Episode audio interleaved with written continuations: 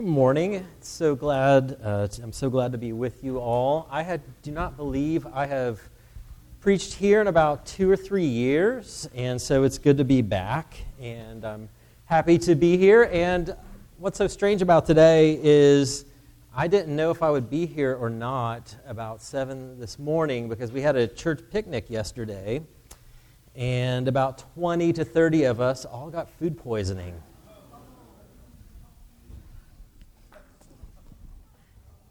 So I, it's a miracle I'm here. Well, maybe not a miracle. Uh, uh, maybe I'm stubborn. I don't know. Uh, but my wife and son are not here because they are at home uh, ill and texting me about it. Uh, things are still bad. Uh, but good for us, we get to dive into good news this morning out of Acts 11. if you wouldn't mind turning to Acts 11, I'm going to read the whole chapter it's 30 verses. It won't take long because it's a story. And Acts 11 picks up after this great event where Peter experiences a change in his own ministry uh, as he sees the Holy Spirit uh, fall on the Gentiles and he witnesses the conversion of a Gentile family and he is telling this report, and we see what happens in Acts 11. So, hear the word of God from Acts 11. Now, the apostles and the brothers who were throughout Judea heard that the Gentiles also had received the word of God. So, when Peter went up to Jerusalem, the circumcision party criticized him, saying, You went to uncircumcised men and ate with them. But Peter began and explained it to them in order I was in the city of Joppa praying, and in a trance I saw a vision, something like a great sheet descending, being let down from heaven by its four corners, and it came down to me. Looking at it closely, I observed animals and beasts of prey, and reptiles and birds of the air, and I heard a voice saying to me, Rise, Peter, kill and eat. But I said, By no means, Lord, for nothing common or unclean has ever entered my mouth. But the voice answered a second time from heaven, What God has made clean, do not call common. This happened three times, and all was drawn up again into heaven. And behold, at that very moment, three men arrived at the house in which we were, sent to me from Caesarea. And the Spirit told me to go with them, making no distinction. These six brothers also accompanied me, and we entered the man's house, and he told us how he had seen an, the angel stand in the house and say, Send to Joppa and bring Simon, who is called Peter. He will declare to you a message by which you will be saved and all your household.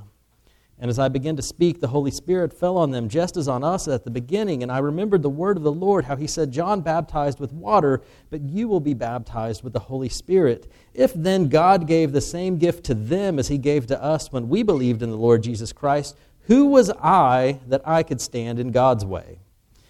When they heard these things, they fell silent, and they glorified God, saying, Then to the Gentiles also God has granted repentance that leads to life. Now, those who were scattered because of the persecution that arose over Stephen traveled as far as Phoenicia and Cyprus and Antioch, speaking the word to no one except Jews. But there were some of them, men of Cyprus and Cyrene, who on coming to Antioch spoke to the Hellenists also, preaching the Lord Jesus. And the hand of the Lord was with them, and a great number who believed turned to the Lord. The report of this came to the ears of the church in Jerusalem, and they sent Barnabas to Antioch. When he came, he saw the grace of God. He was glad, and he exhorted them all to remain faithful to the Lord with steadfast purpose. For he was a good man, full of the Holy Spirit and of faith and a great many people were added to the Lord. So Barnabas went to Tarsus to look for Saul.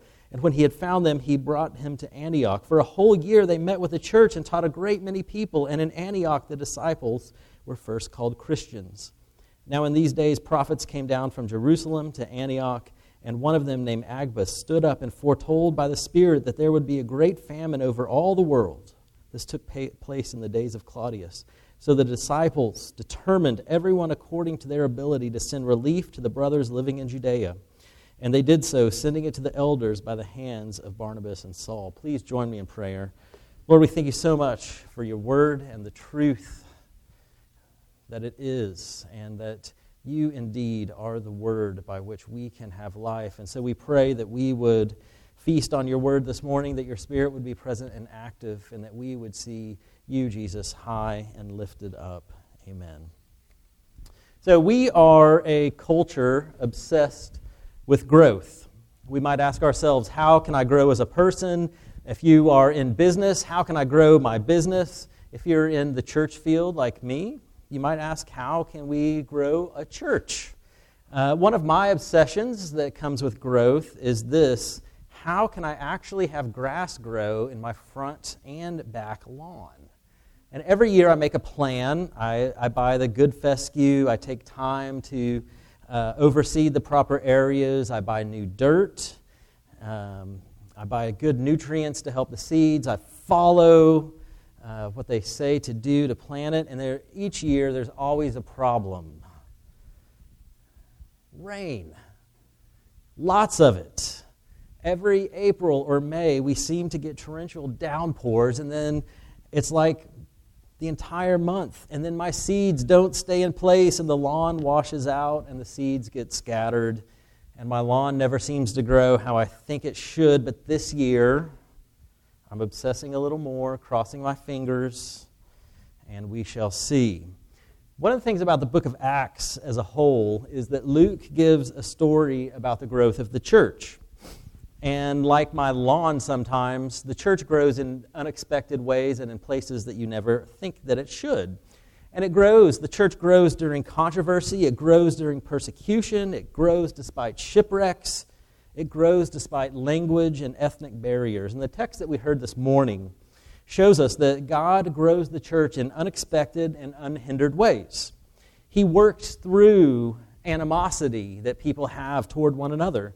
He works through the scattering of Christians due to persecution. He works through a famine, and what becomes clear in Acts 11 is that the good news of Christianity, that Christ came to save sinners, cannot be stopped. It's remarkable, it is unhindered. And in the text this morning, Acts 11, we are going to survey two themes unhindered growth and unhindered love. Unhindered growth and unhindered love. And we'll see growth as the church overcomes or is confronted with racial animosity and how God uses persecution to spread the gospel. And then the second point, we will see unhindered love as the church in Antioch ministers both in word and in deed in their city and outside their city. So, two points unhindered growth and unhindered love. So, first point unhindered growth. Imagine this scene. Peter had just witnessed a miracle of change. Cornelius and his family became Christians. And it shocked him because they were Gentiles. And he was someone who, before he witnessed, witnessed this experience, hated Gentiles. Not only that, Cornelius was a centurion in the Roman army. And they came to Christ. But for Peter, there's a miracle of change in his own heart. He enters the home of a Gentile. He eats a meal with folks who he has believed his entire life to be unclean to be outsiders according to his traditions and laws and customs. Peter wrestles with that anxiety, taking in the unfamiliar sights, smells, eating food that he never thought he would eat in his entire life. And what he realizes in this experience as he sees God work is that God shows no partiality. That salvation is for anyone, regardless of who you are what your background is, what your ethnicity might be, what kind of food you eat. And so Peter goes back to report what happened, and he is ecstatic at what he had witnessed and experienced. He marvels at the beauty of God's redemption, even saying this He says, Who am I to stand in God's way? You see, his own prejudice was crushed by grace. The beauty of the gospel overcame this blind spot in his life. And yet, when Peter tells the story, he meets opposition. And it doesn't come from everyone within the church, but it comes from a vocal minority. Before he even gets to tell the story, imagine him coming into a room, and then people say, Hey, Peter, you were with someone who was unclean. He gets criticism for who he spent his time with, who he ministered to. And these, this criticism comes from Christians who are part of what was called the circumcision party. They're Christians who probably have a similar background to the Pharisees, who were the strictest religious party in Israel. They didn't like Samaritans, they didn't care for people who were not Jewish. And what is so striking to see in this is that they knew the Hebrew scriptures inside and out. And they should have known, and they knew that God's law had provisions to welcome the strangers and outsiders and incorporate them into the people of God, that they knew these stories. Rahab in the Old Testament, Ruth the Moabite, Bathsheba, Uriah's wife. And the, these are the women in Jesus' genealogy, not to mention Christ's own ministry, where he spent time with people who were not Jewish, where he told stories that put the Samaritans as the heroes, where he spent time with people who were not like him, who were notorious, who were outcasts and outsiders, and called sinners to be his disciples.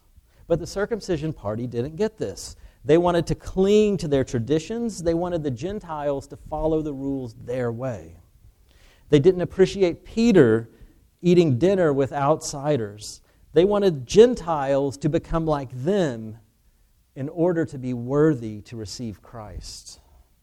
And yet, Peter stands firm. He tells the story of God's work, and the critics begin to marvel at the power of the grace of God. They begin to ascribe glory to God. And here's the beauty of this moment is that the power of Christ, the grace of Christ, the love of Christ is greater than our own prejudices that we have toward others. It is greater than our own judgments that we form about people who make us uncomfortable. It is greater than the barriers that we put out, up in order to keep others out. When I read this story, I imagined, uh, I imagine it being like the end of Rocky Four, after he beats Drago and he gives this speech that ends the Cold War. No, it doesn't. But he says, "If I can change, you can change. Everybody can change." Right? And Peter is highlighting this amazing change that he experienced that came through the power of Christ.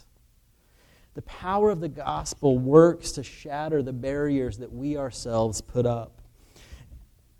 And sometimes, though, sometimes we can be the critics.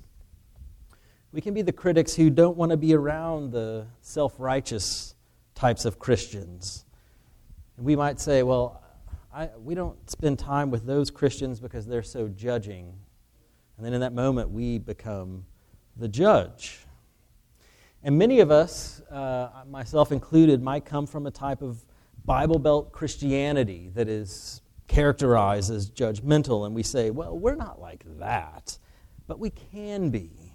And we have to keep that in, in mind. And we have to understand that even people who are transfixed by the grace of God can sometimes be critical of others, and we have to work and pray and cling to the gospel message of grace. We can also find ourselves on the receiving end of criticism, like Peter.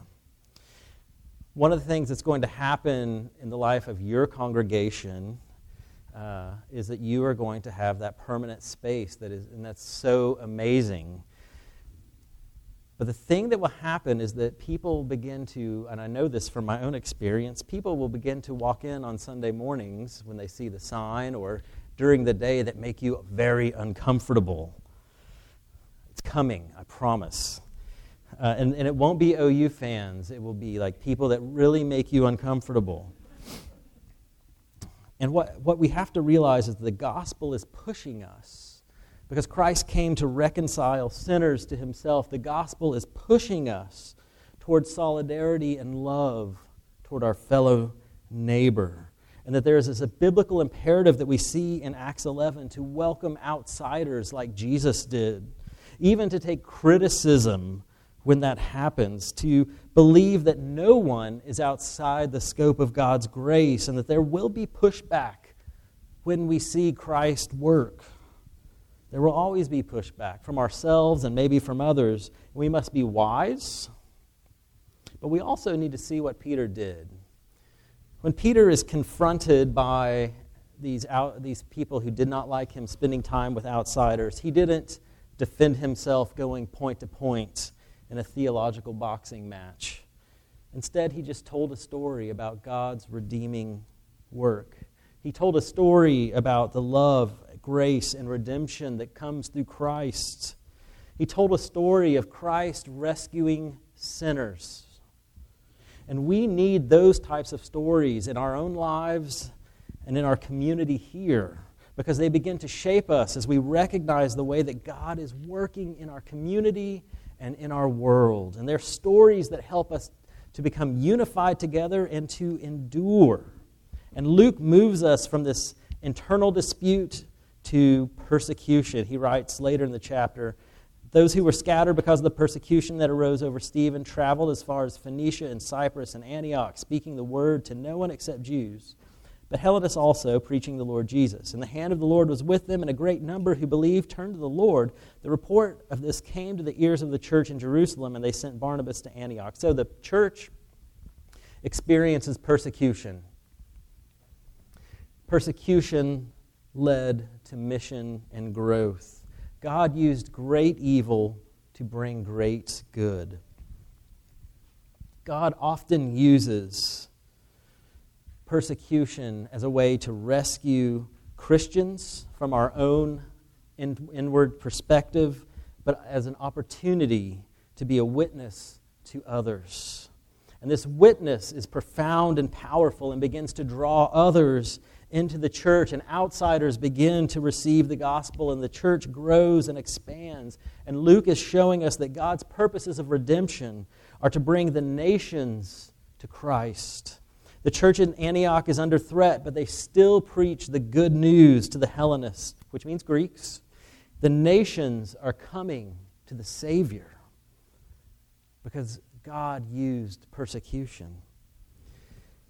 And what we see in Acts 11 is extremely applicable to us. God is sovereign, His grace is powerful, and we might have disputes in our own communities, but God can still work through those and eliminate the barriers that we set up. But let's be honest. When it comes to something like persecution, that seems scarier to us, does it not? It's a bigger deal.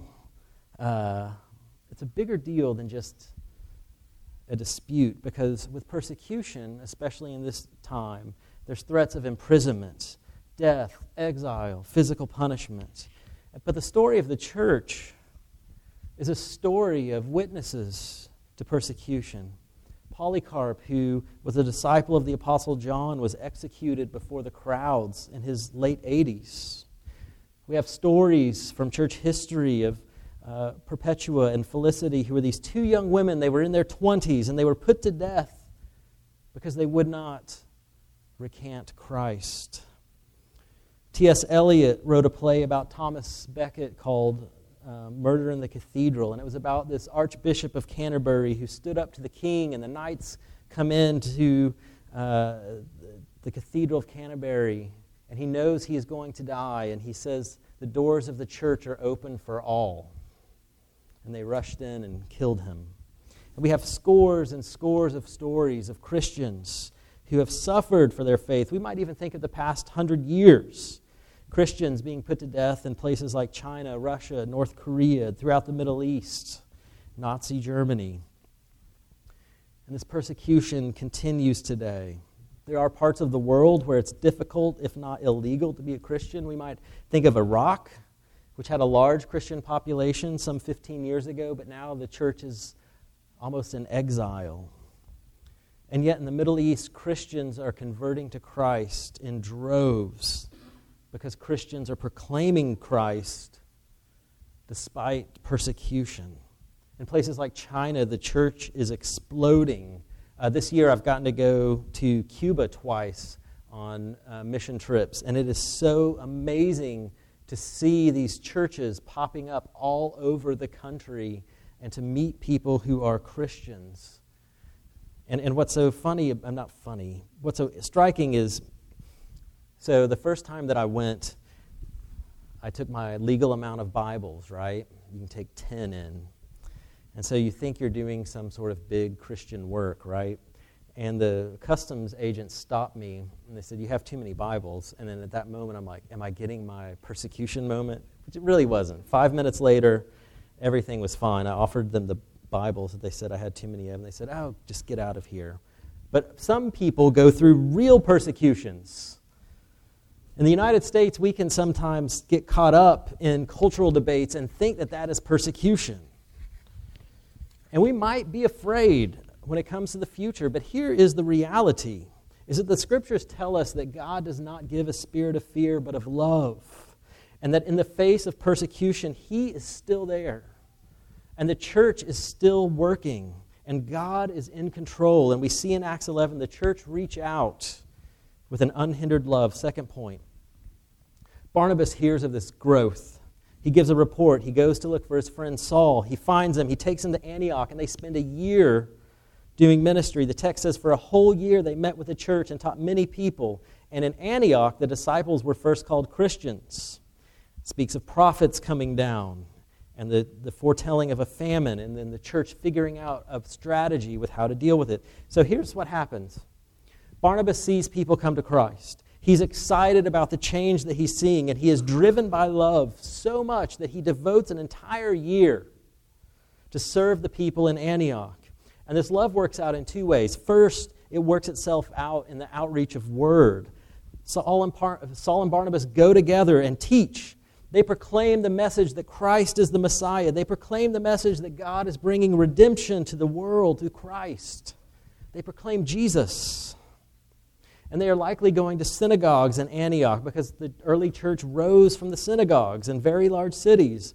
And so Saul and Barnabas weren't preaching like we might think of it which is like a monologue. You guys don't really get to say anything back, especially because we're in a Presbyterian church and no one says amen. But they were, they were taking debate. So imagine what that would be like. It was point counterpoint from the scriptures.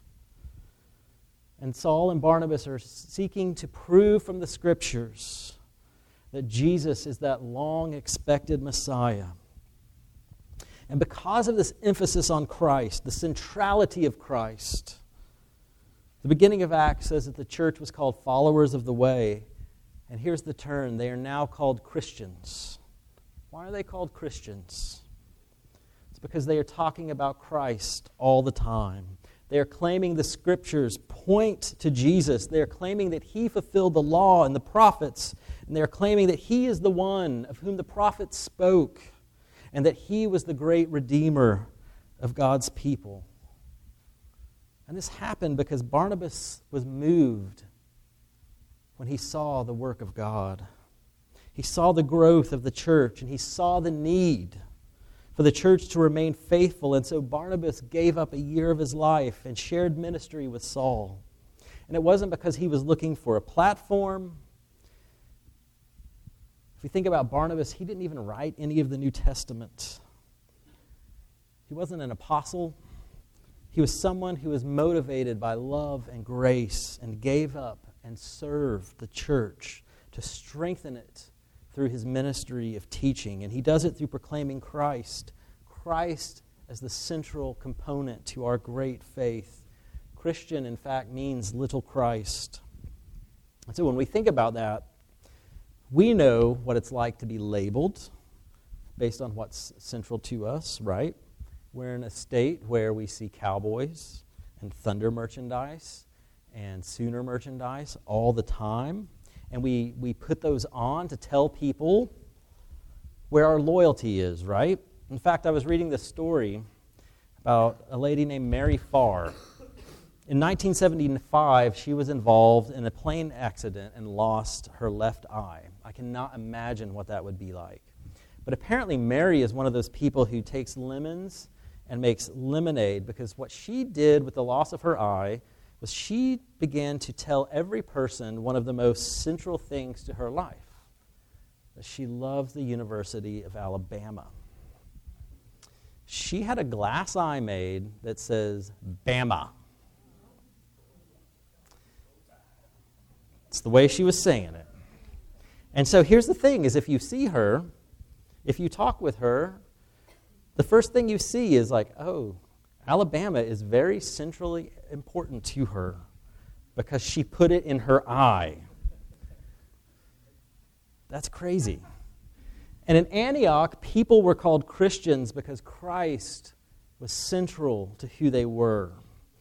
And we proclaim that each and every Sunday as we worship together, right? And as we take the Lord's Supper, we're saying that Christ is central to who I am. When we witness a baptism, we see that Christ is central to that family, to that child, to that new believer. And we proclaim that centrality in worship. And these actions tell people what is important to us. But there are other actions that show people what is important to us. We might think of attending a small group, Sunday school, helping with an outreach, volunteering with RUF. Bless you. I've always wanted to do that. But our faith shows up in how we spend our time, who we love, how we proclaim Christ, not just in word, which is absolutely important, but also in deed. You see, people took notice and they joined the church and they embraced Christ because of the proclamation of Christ, but also the love and care that Christians had for one another. Luke tells of the impending famine facing Judea. And in these times, when a famine came, it meant certain death, especially for the very poor, because it was an agrarian based society and it could take several years to recover from a famine. And the Roman Empire offered no assistance to the needy, so you were left on your own. But it was the Christians who stepped up.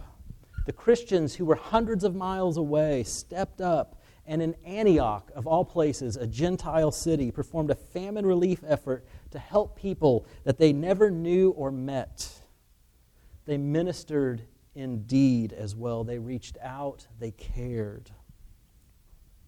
One of the challenges for us as we go through our day to day lives as Christians is to ask that question where can I show the love of Christ in my own deeds? Where can we invest as a church? Where can we invest as individuals?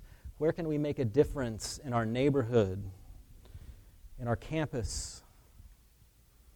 When we encounter people with addiction, when we encounter people who make us uncomfortable, when we encounter people who have physical needs as well as great spiritual needs. And the Bible calls us to love the Lord with our heart, soul, mind, and strength, and to love our neighbor just as we would want to be loved. So, why? Why would we do these things? We do them for the same reason that Peter share, shared a meal with someone he was supposed to hate. We do it for the same reason that Barnabas went to Antioch, for the same reason the Christians in Antioch sent relief to Christians in Judea. It's the love of Christ, friends. It's the gospel working in our lives as God's Spirit empowers us to be more like Christ. Our ministry together as believers is not only proclaiming the love of Christ, but demonstrating that great love as we care for each other and as we care for others. And Acts 11 shows us how God is at work in the lives of people to change hate into love, to work through persecution so that people hear and see the love that others have for Christ and are transfixed by that grace and drawn in. We see how Christ works in the lives of leaders who are compelled to serve and how he works through the ordinary folks who see needs and work together to fulfill them. And friends, that's for us today. We can see and show Jesus to others as we proclaim the goodness of the gospel and as we demonstrate it through caring through sharing with one another and being a blessing to others. May the grace of Christ compel us to serve Him as we reach out because of His great love. Amen.